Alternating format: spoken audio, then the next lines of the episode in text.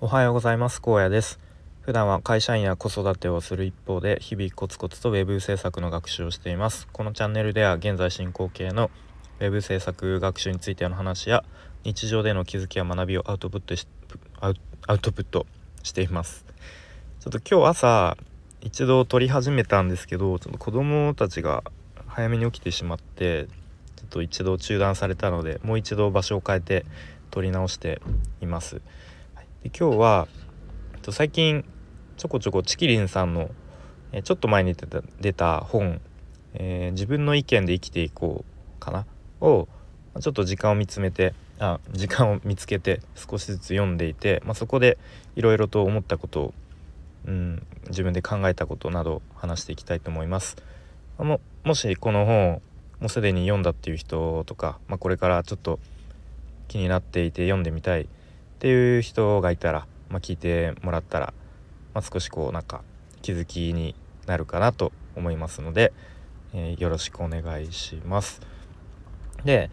と、まあ、ちょっとまだ全部読んでないのでところどころ僕が気になった点を、まあ、Kindle のペーパーホワイトかな？でこうなんだハイハイライトなんかこうえっ、ー、となんかマーカーで色をつけているので、まあ、そこをピックアップして、えー、いくつか話していきたいと思いますちょっと話があっち行ったりこっち行ったりするかもしれないですが、まあ、ちょっとご容赦くださいというところでまず、えーと、こんな一文がありましたね、えー、悩んでる問題が正解なのか正解のない問題なのかを見極めることが大事みたいなことですね。とまあ、これっていうのが言われてみれば、まあ、確かにそのそうなそうだなって思うんですけど、まあ、僕自身でうん置き換えて考えるとやっぱ何事もなんか正解をこう無意識に探してしまうというかなんかこうた、うん、正解を求めてしまうというかなんかそういう思考に常になっているような気がするなというふうに思いましたね。で、まあ、多分これっていうのが、まあ、よくなんかこういうこと言われると思うんですけど日本のこう学校教育っていうのはなんかこう昔からの流れでこう軍隊を育てるための教育がまだ今でも残っているみたいなも言われたりすると思うんですけどなんかこうよよく言えば協調性、まあ、悪く言えばこうなんだろうもうみみんながやってるからそれに従わないとダメだよねみたいな。まあ、あとはこうテストとかではもちろんこう正解をみんなでこう求めていくというかなんかそういうこう教育ですよね。まあまあそれについてまた深く どんどん話していくと長くなってしまうんで、まあ、そこについては触れないんですけれども、まあ、そういう学校教育を、まあ、受けてきた結果、まあ、こういう思考にまあ、なっているのかなとまあ別に学校教育のせいにするわけではないんですけれども、うんまあ、そんな感じでこう常に正解をうん求める姿勢みたいな思考が、まあ、自分の中でもなんか無意識にこう身についているなということを思いますね。でも、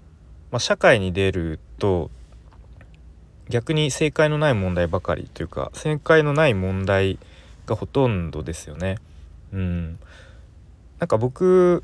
2年前の4月5月ぐらいにこう結構自分の中でなんだろうなターニングポイントというか、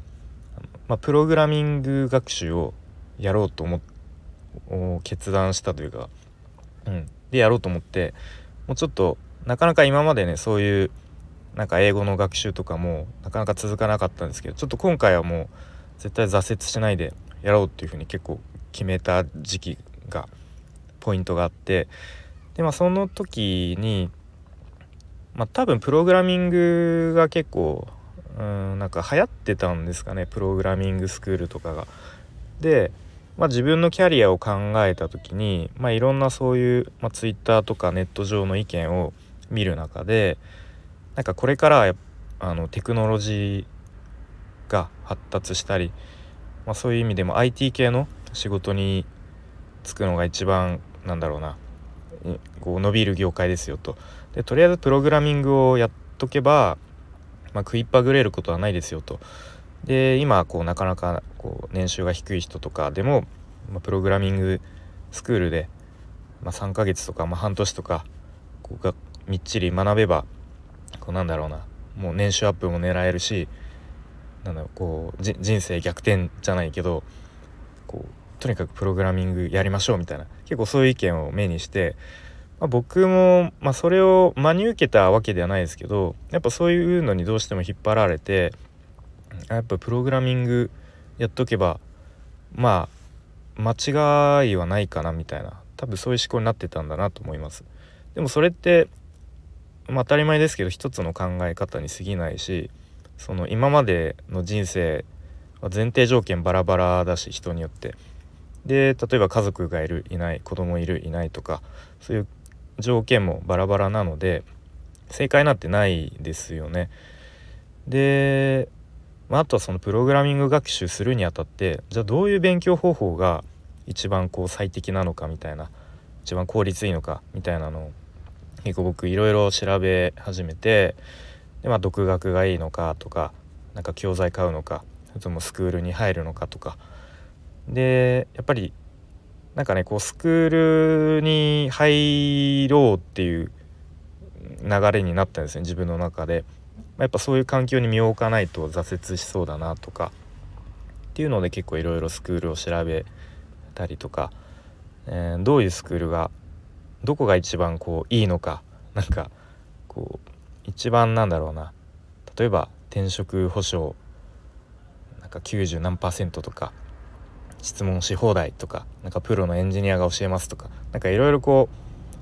ういい歌い文句を出してみんな、うん、それぞれスクールが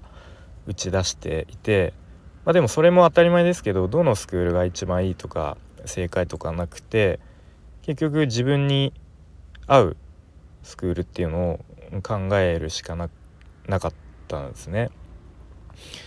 うん、ちょっと、まあ、あとはとまあそのチキリンさんの本で書いてあったのが、えー、必要なのは誰かの意見を探すことではなく自分の意見を明確にするために考え尽くすこと。っていうのを書かれていてなので、まあ、その誰かのそういう意見を探すのもま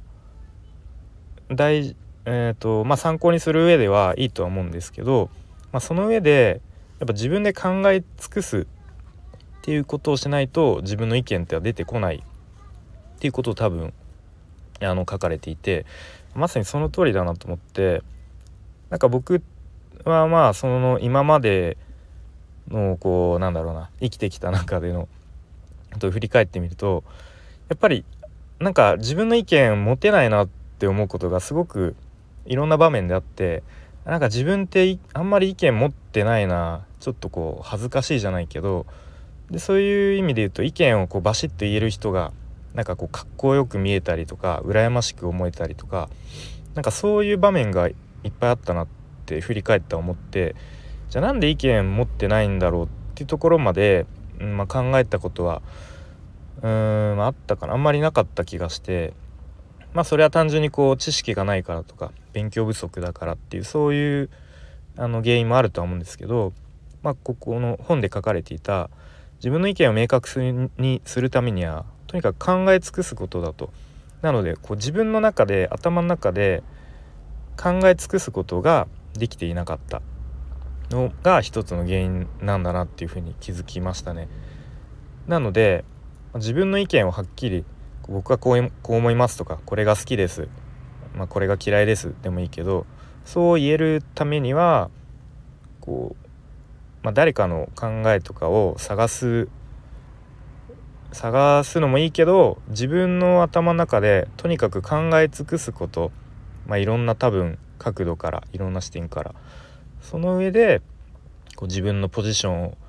私はこういう意見ですっていうのを自信を持って言えるようになるのかなっていうふうに改めて考えさせられました。はい、